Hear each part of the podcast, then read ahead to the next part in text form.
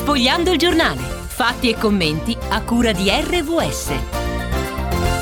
Amiche e amici in ascolto, ben trovati e un saluto al nostro ospite in linea telefonica. Si tratta di Aaron Pettinari, caporedattore di Antimafia 2000. Buongiorno, buongiorno a tutti. Dal 2017 davanti alla Corte d'Assise di Reggio Calabria si sta celebrando il processo noto alle cronache come Ndrangheta stragista.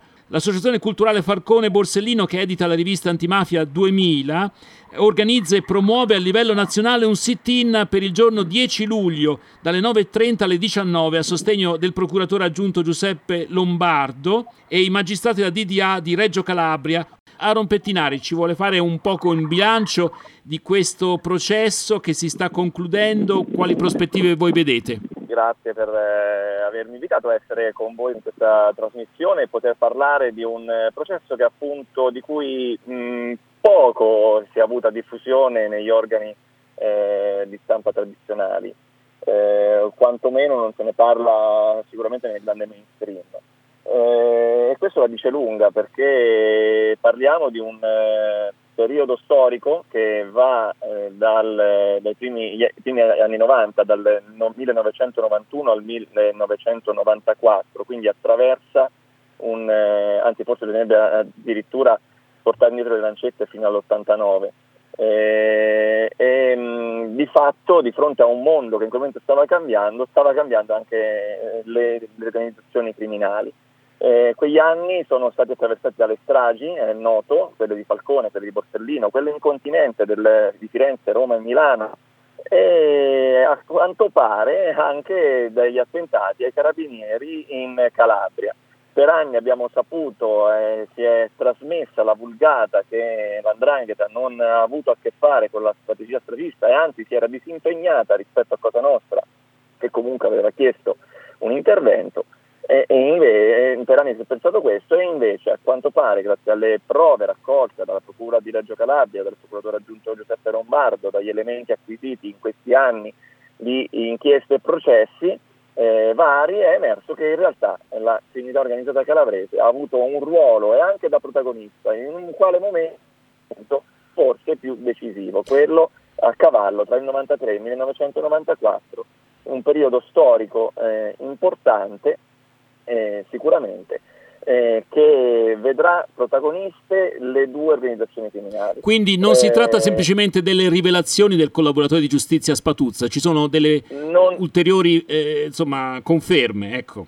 Assolutamente sì, perché Spatuzza ha dato il là con quelle frasi, con quelle parole dette, raccontate ai magistrati. Spatuzza, un collaboratore di giustizia ritenuto attendibile da svariate procure perché comunque ha, ha ricontribuito a riscrivere la storia della strage di D'Amelio e non solo, e eh, ha raccontato di fatto che eh, nel 94, i primi, eh, nei primi giorni del 94, il gennaio 94, a un incontro con eh, Giuseppe Graviano, uno degli due imputati al processo nell'anche stragista, il boss di Brancaccio, eh, già condannato per le stragi del 93 e del 92, come mandante eh, e dove questo gli dice guarda dobbiamo fare, c'è un'urgenza di fare l'attentato all'Olimpico eh, che poi sarà fallito per fortuna per un malfunzionamento del telecomando eh, ma eh, perché i calabresi si sono già mossi mm. e pochi giorni prima di questo incontro che si sarebbe tenuto al Bardoni di Roma praticamente c'erano stati gli omicidi di Fava e eh, Garofalo, eh, due appuntati dei carabinieri in Calabria. In precedenza, a dicembre, c'era stato un attentato fallito in quel caso, cioè non morì, eh, fu eseguito ma non morirono i carabinieri, così come non morirono il 3 febbraio, però furono feriti. Eh, eh, ecco, ma in questo, in questo, progetto di collaborazione tra la mafia e l'andrangheta, quale doveva essere il ruolo dell'andrangheta? Eh, il, ruolo della, mm. il, ruolo dell'andrangheta in quel momento storico, in base alla ricostruzione del procuratore aggiunto Lombardo, insieme a Cosa Nostra decidono di colpire i carabinieri, colpire i carabinieri che devono essere colpiti anche alla strage dell'Olimpico.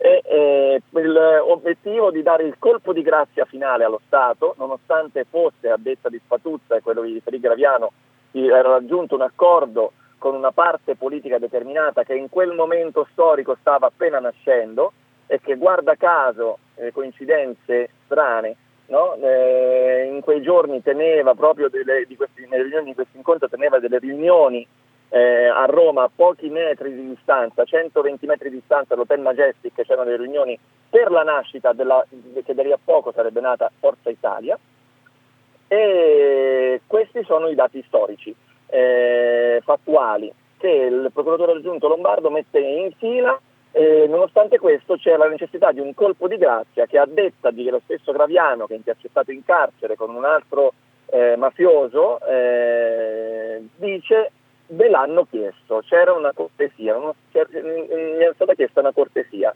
mi hanno chiesto di non concludere le stragi, bisognava farne un'altra. Quindi eh, questo quello che è il quadro che emerge, a questa situazione il ruolo dell'andrangheta è che aderisce a questo piano stragista nel momento in cui bisognava portare i morti eh, eh, all'attacco ai carabinieri e, e, dare appunto il colpo di grazia allo Stato che in quel momento eh, era, comunque stato abbastanza falcidiato da eh, quello che era venuto negli anni precedenti. Non c'è eh, il timore che questo processo possa essere percepito come, tra virgolette, processo politico, eh, visto che nei giorni scorsi ci sono state molte rimostranze contro una uh, diciamo magistratura eh, come dire pregiudizialmente contro certe parti politiche ecco. ma io non ho dubbi che ci saranno i soliti noti che eventualmente diranno questo eh, ma non si tratta di un processo politico perché si tratta di ricostruire un pezzo fondamentale della nostra storia di cui ancora sappiamo poco o nulla. Eh, io dico eh, questo, che in realtà eh, non, è, eh, non, è, una questione di politica, ma ci sono dei fatti che sono stati già ricostruiti e riconosciuti e riscontrati da processi passati in giudicato da tantissimo tempo. Io credo che eh, chi dice eh, che si tratta di processi politici dovrebbe andarsi a rileggere anche queste sentenze e dovrebbe spiegare, per esempio, come è possibile che le sentenze lo dicono, è stato dimostrato, eh, per esempio che uno dei fondatori del, di Forza Italia, del partito di Forza Italia, è un condannato per mafia, è concorso in una associazione mafiosa che è Marcello Dernuti, condannato definitivo. E, e in quel processo si dice che l'allora imprenditore Silvio Berlusconi comunque pagava Cosa Nostra. E queste sono sentenze definitive del itali- nel nome del popolo italiano.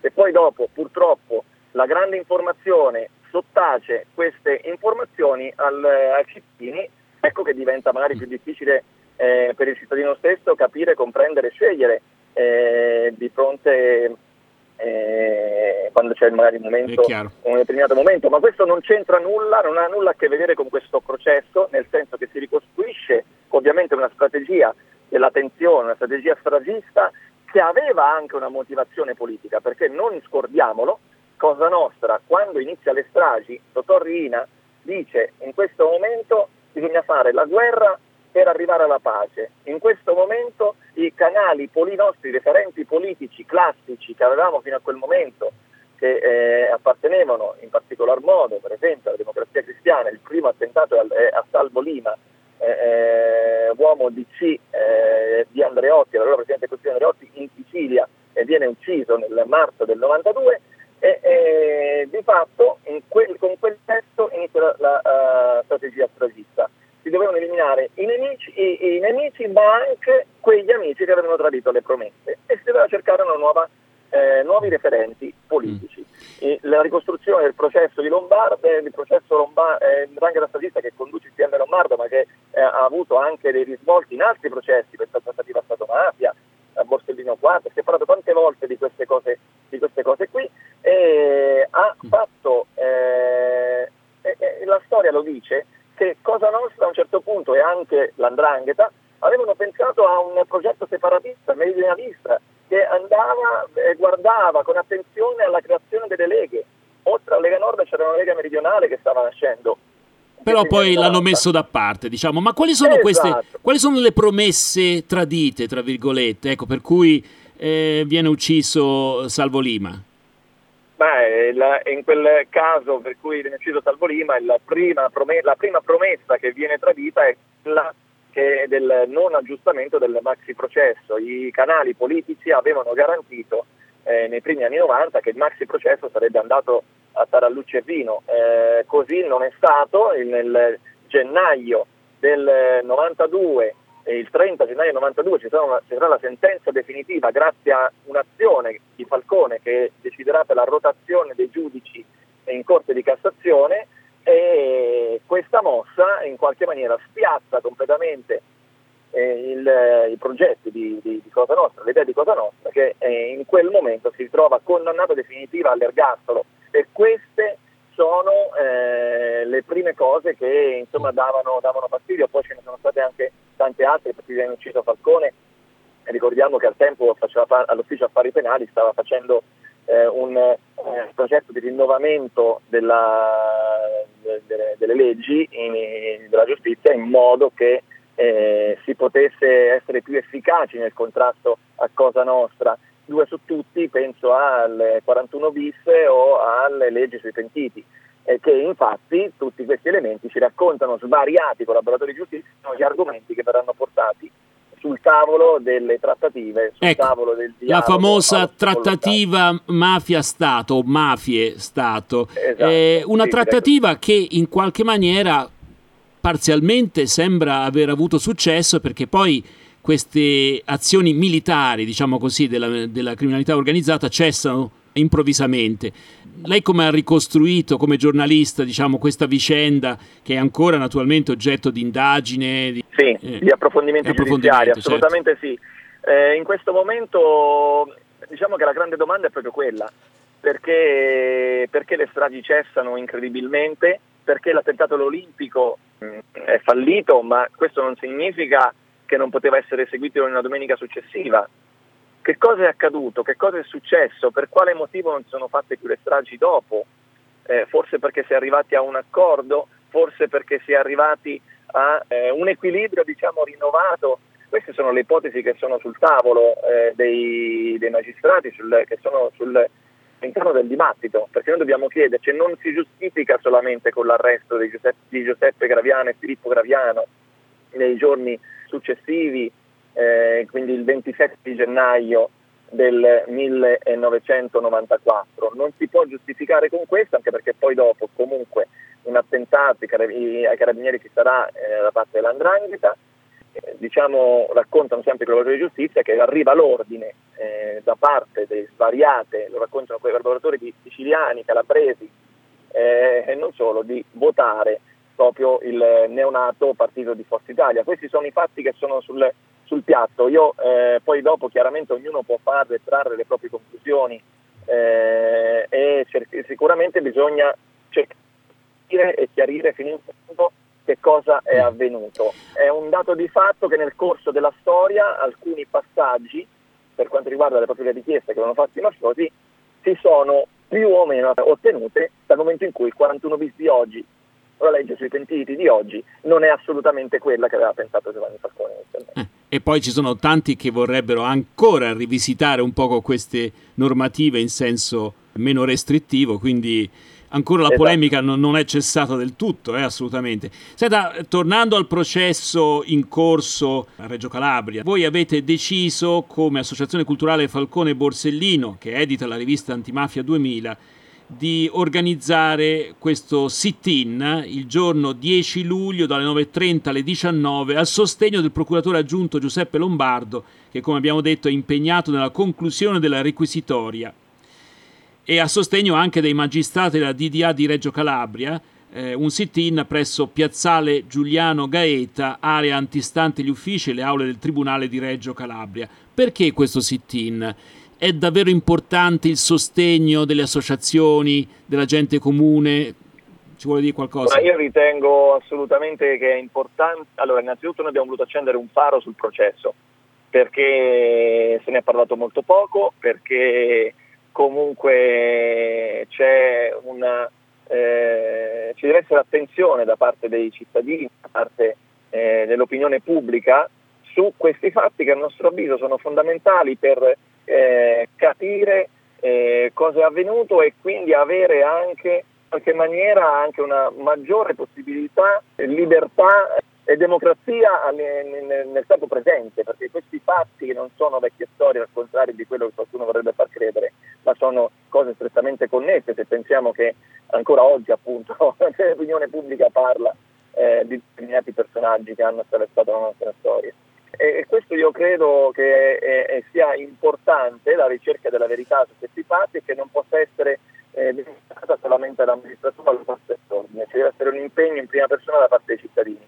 Questo sit-in che noi organi- abbiamo organizzato per il 10 luglio eh, non è eh, solamente un faro, ma è anche un appoggio, un sostegno verso quei magistrati che queste indagini hanno con coraggio condotto, in qualche maniera eh, far sentire loro la vicinanza eh, diventa importante nella misura che appunto loro stessi vengono molto spesso isolati, delegittimati o ancora o peggio ancora minacciati, perché questo fino a qualche anno fa eh, eh accade ancora oggi, eh, fino a qualche anno fa eh, Lombardo riceveva lettere minatorie, minacce, si parlava di esplosivo arrivato a Reggio Calabria per lui, lo stesso riguarda per altri magistrati, penso a, a Gratteri a Catanzaro o il consigliere Togato Nino Di Matteo e altri tantissimi altri magistrati che comunque fanno e hanno fatto il loro, semplicemente il loro dovere per ricostruire appunto pezzi di storia che purtroppo sono ancora lontani da essere, dall'essere conosciuti.